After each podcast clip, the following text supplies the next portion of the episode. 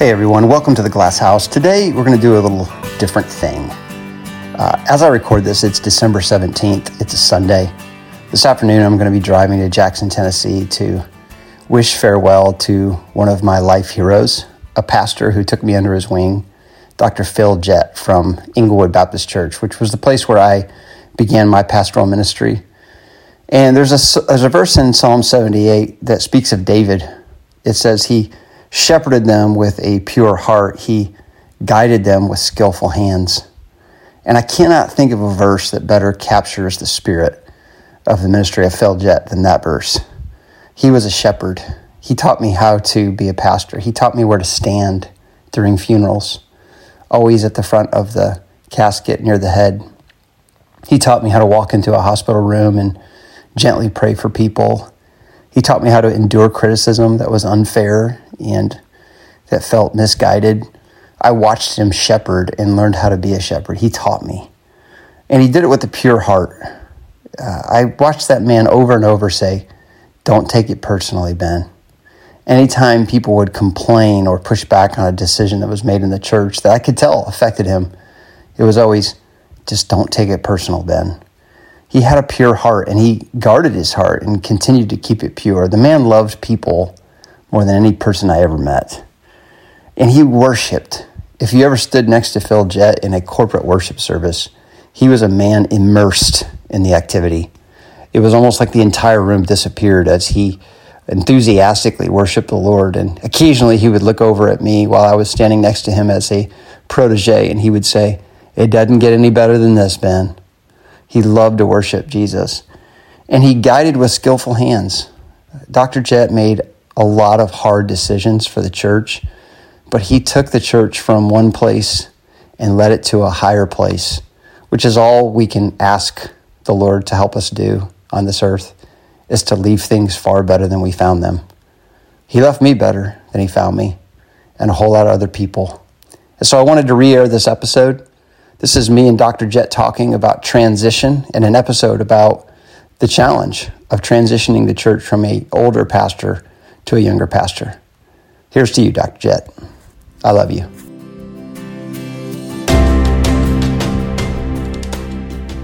An indicator of a pastor not doing well, one of those indicators, is if they accept too much ownership of the church mm-hmm. to the point they believe that this church couldn't have got here without my help. Mm-hmm. It couldn't have got here without my leadership.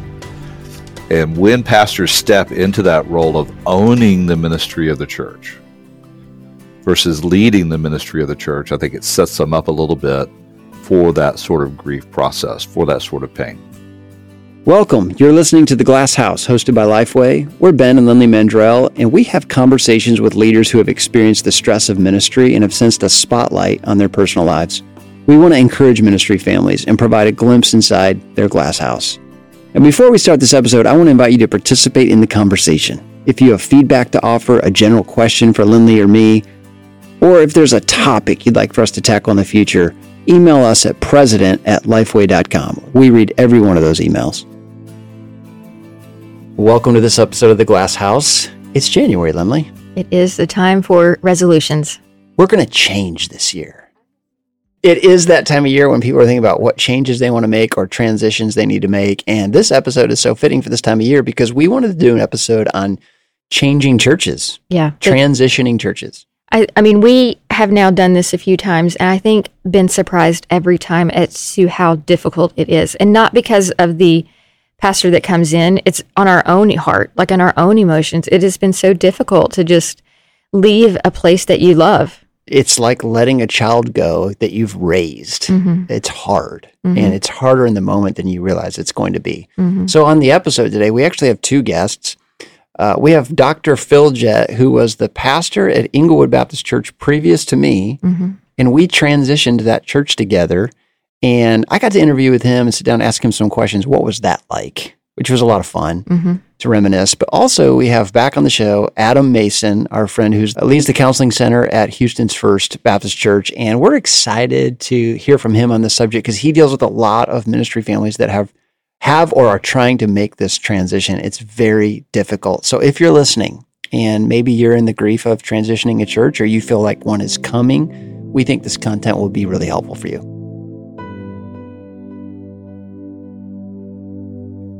So, back on the show today, we have Adam Mason, who heads up the counseling ministry at Houston's First. And Adam, thanks for coming back on the show.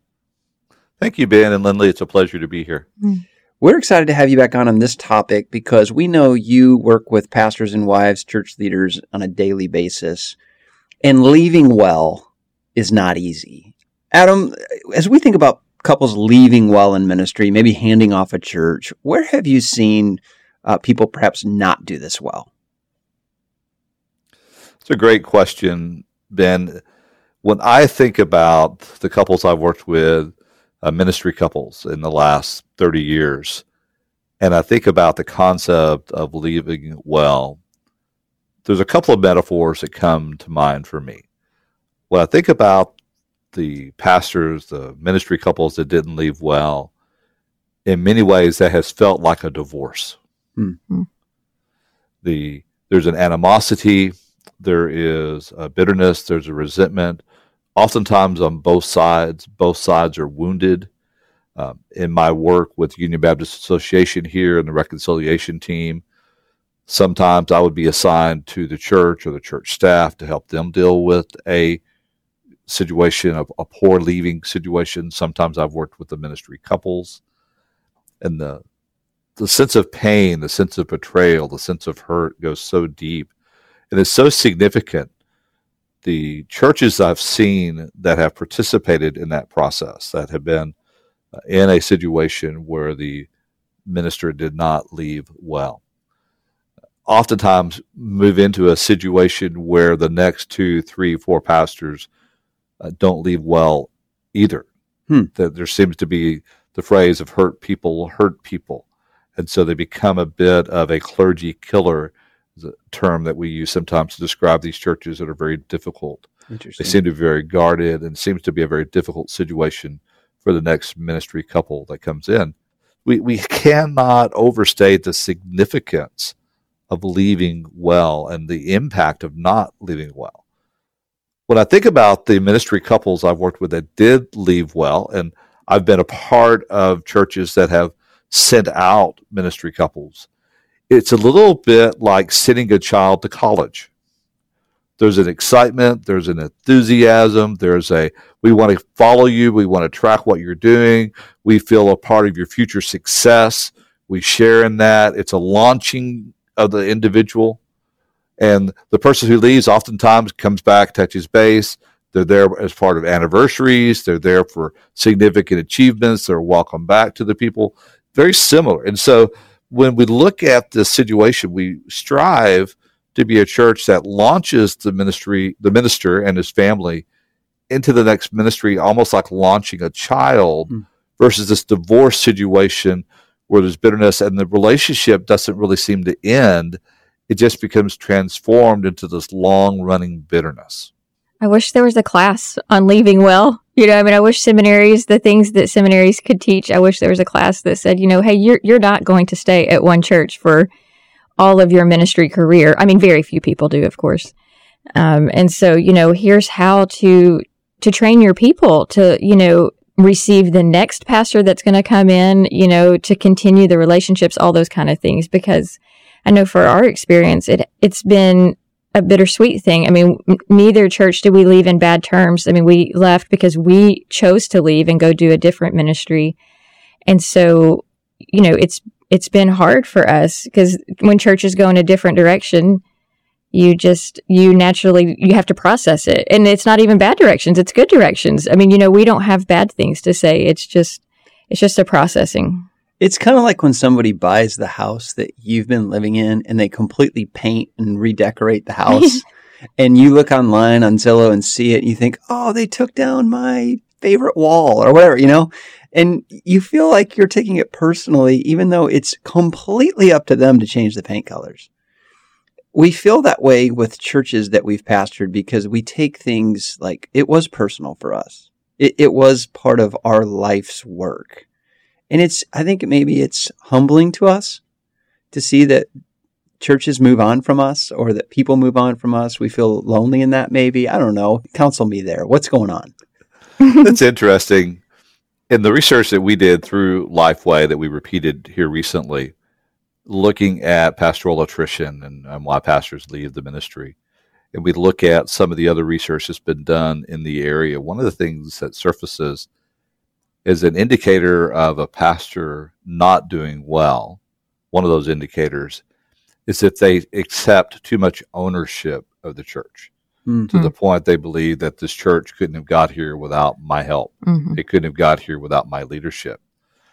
And when pastors step into that role of owning the ministry of the church versus leading the ministry of the church, I think it sets them up a little bit for that sort of grief process, for that sort of pain. I, I think you're right on, Adam. I would you just say more about what you just said? That's really profound. That how does a pastor and his wife come to an, a recognition that they're owning the ministry rather than leading the ministry? What are some of the yeah. indicators there? Well, first of all, I, I, would say that that's a real temptation from Satan to own things. Hmm. And it really does feed into some of our Protestant work ethic, some of our American pragmatism, the sense that if we work hard, that we're going to get good results, and um, that if we invest ourselves and we do the best we can, that things are going to work out well. And that feet bleeds into the theology where we have this, rather than a systematic theology, we have almost a subtractionist theology in the sense that it's we're adding and subtracting to what God can do in the church with that mindset of ownership. And it's if I do what's right, then this church is going to grow. And it's accepting too much ownership versus the stewardship part. Um, I sometimes call it a, a, formula theology, and we'll write that out as A plus B equals C, that A is everything that I do, and C is the desired consequence that I want to get. And so I, I work on my, we talked about this, I think, last time, the strategies that we have. So I'll work on my strategies, and if I'm not getting what I want, C, desired consequence, then I look at B, which is blame. Who can I blame? because it's such a sense that I have complete control here. That if I'm doing what I need to do, that I'm going to get the results that I want to get. God's going to bless this. God's going to honor this. And if not, then the, the staff's not supporting me. The deacons aren't working with me. My family's not behind me. We look for somebody to blame. And when we're in that model, that sort of formula theology, we're in the mode of ownership. We're not in the mode of stewardship. One thing that I really liked that Adam said was the definition or the difference of ownership versus stewardship within the church. And I know that that hit us particularly hard because if you've listened to our first episode, what we, the first original, what we had said was that we really felt like the Lord, when it says he gives and takes away, that he had to take away storyline from us because I do think we had become the owners of it and not the stewards of it and even how we talk about it, he had to take it from us as if we ever owned it. Right. Like that's the I mentality. Know. Yes, I know. And it's hard to break mentally from that mentality. You know, the parable of the steward of of the talents that we talk about, you know, it really is a story about how Jesus teaches that we've been given something to steward for a period of time and then he's going to take it back. Mm-hmm. And that includes our churches, our ministries. Uh, they're not ours to own, they're ours to lead for a period of time. Mm-hmm. And then it's something else, it's a new assignment. Mm-hmm but it's a lot easier to talk about it than it is to live it out. Well, I do think this applies to other areas of life as well. I mean, I know we have been surprised by the amount of listeners who are not in ministry, but there are business owners out there. There are, you know, lawyers with firms. There are dentists. When I was a dental hygienist, I worked for four dentists. And one of them was an older gentleman. And when he retired, it was really, he came back to visit every day. His patients had a hard time. So, I mean, I don't want to just typecast this only to ministry leaders. Transition is hard. It's an identity shift that everybody has to go through. And I think there's nothing that prepares for you, you for that until you're going through it. Mm-hmm. But I think it's good to know it's happening. In a later episode, you're going to hear from Chuck DeGroat. I thought it was just interesting that he, he's going to point out to us that church planters are more prone to narcissism even than those who lead established churches. And having been a leader in an established church and a church plant, I get that. Because when you start something, it really does feel like your baby. Mm-hmm. even though it's not spiritually, it feels like that in a practical way. Like this is ours, and now we have to hand it off. Mm-hmm. And that can put a lot of pressure because you want it to you want it to go exactly how you envision it should in the future, which isn't even fair to the next pastor. Right. Well, I mean, I'll I'll be vulnerable here with um, the pastor that followed us at Storyline. We had moved into a building and decorated it and loved it, and knew they have recently done some redecorating on it, and it's beautiful. Like it's it really is beautiful. And if I didn't have any personal attachment to it, I would be like, that looks so good. I mean, some of the things they've done make good sense with the way they've used the space, but it's still like our baby. Right. And I'm like, oh, they took down this sign that I loved. And there's nothing wrong with that. They improved upon Yes, what we started, and yet it still hurts because we were at the furniture store and picked out that piece of furniture. How dare he move that? Right. And those kind of things, you think you're going to be above that when you leave a church, but you're prone to all those emotions. Pastors come in, they change programs, they change the vision of the church, they change the focus, they change the service times. They can do whatever they want hmm within the bounds of scripture. And nothing quite prepares you for it until you go through it. I also think that we see it differently when other people do it. But to be fair, you came into Lifeway and changed some of the values, some things like that. And so, you know, we we come into new places and do that and it seems expected and right. But when you leave a place and someone else does it, it's it's wrong. Like it's just painful. I want the freedom to make this thing my own, but I don't want to give other people that freedom. right.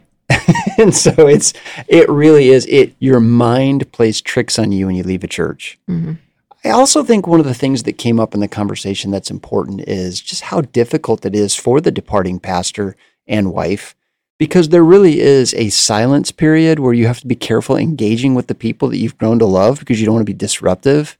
But it feels like a loss, like a grief process hmm because you miss those people and you want to stay connected, but you want to be careful. One part of the conversation with Dr. Jett that I enjoyed was just asking him, like, hey, what was it like when I took over? Was it hard for you to see me making changes? And he had some great things to say about how the departing pastor really needs to support the new pastor unless he's making morally bankrupt decisions. He had a lot of wisdom on that. So let me ask you this. I've never had a chance to ask you this directly. What was it like sticking around, watching this young guy come in, making changes, maybe even changes in the decor of the church or the painting of the church, things you and Marilyn had been directly involved in selecting, and here comes this new guy changing it all? Well, first of all, as you know, my wife got sick. Yeah. She was had cancer, and that was dominating my life. But I saw a couple of three things, and I'm thinking, should I talk with him about this? Right.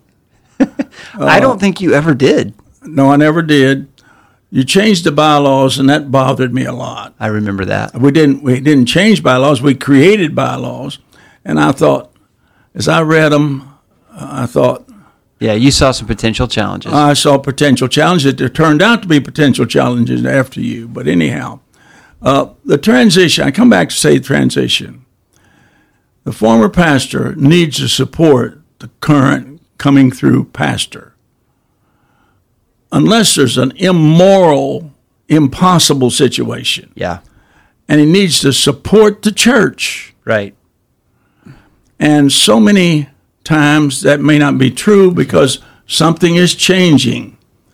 And uh, And church members will come to you and say, Dr. You got to say something. You know, Oh. he's changing, you know, the, That's the right, bulletin absolutely boards in the hallway. Absolutely right. I said, okay, we'll make that a matter of prayer. Dr. Let me ask you this question. I think our identity as human beings does get tied up in what we do just naturally, especially for a pastor. When you leave a church, you have to go through a process of remembering you're a person apart from being the pastor of that church. What was that process like for you when suddenly your whole life you'd been a senior pastor and then you weren't? well, first of all, I hadn't been a senior pastor my whole life. That's true. I'd been an accountant for a, for a utility company. You know, I'd done some other things. So when God called me to be a preacher, it was so set that I was going to do that. And I really didn't know a pastor. I was probably as bad as you were, Ben. I really didn't. I, I, had never known a pastor except one that we played golf a little bit with. And so when the Lord gives me a word,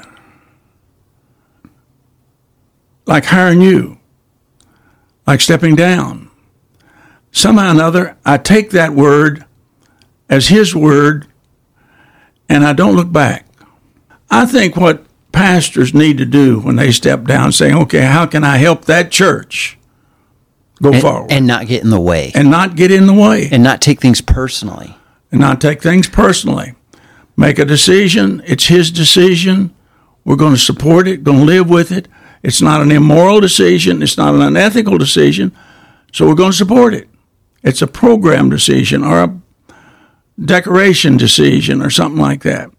When you were called away from pastoral ministry, um, and you went through that process. Imagine someone listening today who who is going through that now, and they're trying to figure out what does my life look like if I'm not a pastor. What word of encouragement would you give to that guy right now? Your calling is to first of all encourage other pastors, other ministries, and know that you still have a ministry. Hmm. Now, many pastors move away from the church where they pastored because they don't want to do sure. that. But wherever you go, if God's called you to be a pastor, you're a pastor until your day you die.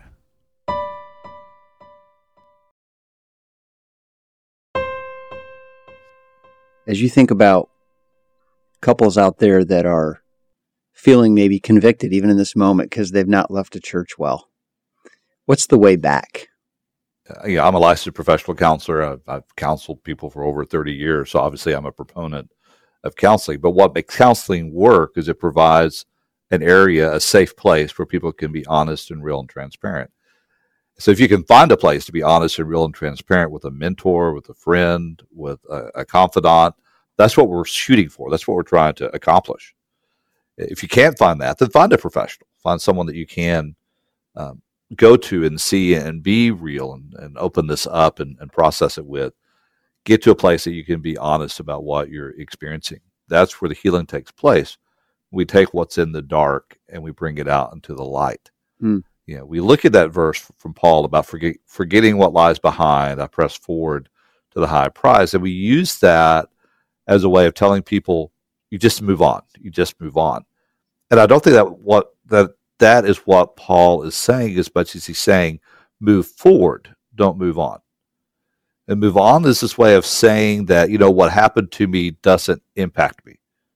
It doesn't have uh, any hold over me.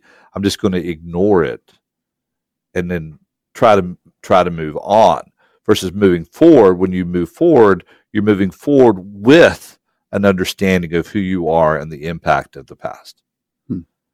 So I try to get people to focus not on moving on, trying to sweep everything under the rug and forgetting about it, to moving forward, recognizing that this has happened to me, it has impacted me, and that's going to play a role as I move forward in some strongholds, in some belief systems, in some wounds, in some strategies, some boundaries, some vows that I make in terms of how I relate with other people. Here's the question to wrap us up today. Want you to imagine there's a ministry couple out there. They left a great church. Maybe he was on a support position, great culture. Now they've come to a new church. The honeymoon period is worn off and they're really missing where they were. They're wishing they could turn back the clock. What would you say to that couple if they were sitting in front of you at that story? First of all, I would ask them to explore the expectations they had for the new church, for the new position because so many times it's our expectations that sabotage us. Uh, so I would begin with an exploration of the expectations. Second thing that I would ask them to consider is what is it they believe that they've lost? So many times when the present becomes difficult, we romanticize either the past or the future. Hmm. I've never done that a day in my life. Keep talking. well, other people. Other yeah, people. other people. Not All this. I'm glad these people out there are listening. yeah. You know, oh, well, that former church was so wonderful. You know, were there not enough graves in Egypt that you had to bring us to the desert to bury us? You know, because it was life back then wasn't so bad.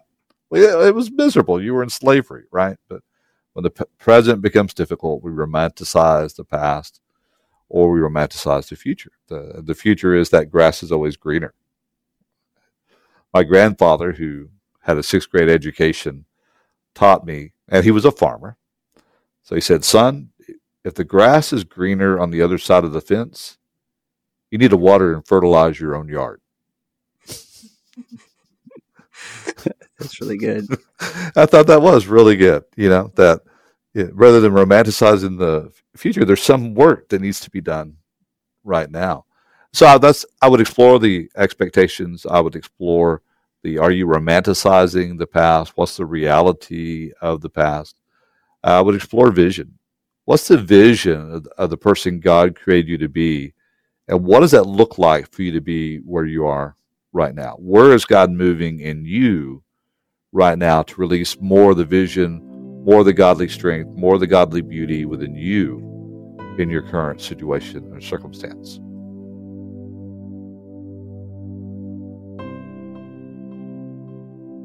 Adam said an interesting quote. He said, When the present is difficult, we romanticize the past or the future. And I thought that was so interesting to me because I always hear, you know, rose colored glasses. And I guess we do hear the saying a lot about, you know, the grass is always greener. But I tend to romanticize the past more than the future. But then I do remember when kids were little and it was like, oh, if we can just get a few years down the road, as if a few years down the road it's not going to be hard. I mean, we were just talking last week of how this season of parenting with four teenagers, not because of their attitudes, but their busyness has been so hard on our marriage. And Adam even alluded to that, you know, privately when we had hung up of how it can be a really hard time on the marriage. And so we for years were looking forward to these and then now we never even get to see each other because we're in the cars going different ways. Well in 10 years from now we're going to look back on these photographs and think oh it was such a great time. We had all four kids under the roof and look at all these christmases and all these things and we won't remember the stress of literally ubering them across mm-hmm. the city mm-hmm. every day. And so our mind plays tricks on us. I don't think i've ever heard a sermon on remembering uh, but there's a lot the bible says about it. Paul says you know forget what is behind press on toward the goal so, in a sense, yeah, don't look back. You're not going that way. Mm-hmm. But at the same time, there's a lot to do in the scripture about stopping and reflecting, you know, building the stones of Ebenezer. There is a there is something to remembering that's important. And I think this is challenging in ministry because we look back on the past with rose colored glasses. We look at the future with an imagined idealism. Mm-hmm. But the present is really all we have with mm-hmm. all of its pain and with all of its pleasure.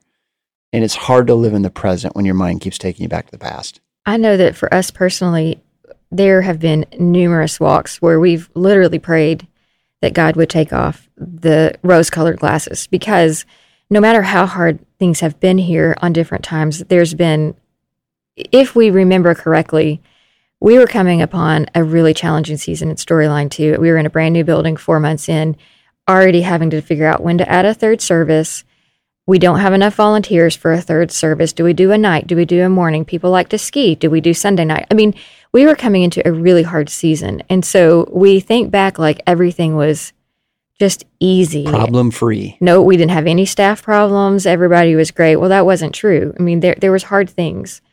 And so, I mean, we really have literally prayed, God, take the rose colored glasses off our eyes. The reason this content is so important, because if you're listening and you're at a new church and the honeymoon is over, because it does end. You're feeling like you miss your old relationships. You miss the victories of yesterday and all the great things that happened at your last church. And there's a tendency to think, well, I'm in the wrong place because that felt so much better back then. Mm-hmm. When that's not exactly how it really is. Mm-hmm. That's your mind playing tricks on you. And so staying content, Paul said, I've learned the secret of being content in all circumstances and focusing on what you have today really is the best way forward. The Glass House is brought to you by Lifeway. It is produced and edited by Angie Elkins with help from William Hall. Sound engineering by Donnie Gordon. Artwork by Heather Brzezinski. And photography by Rebecca McVeigh.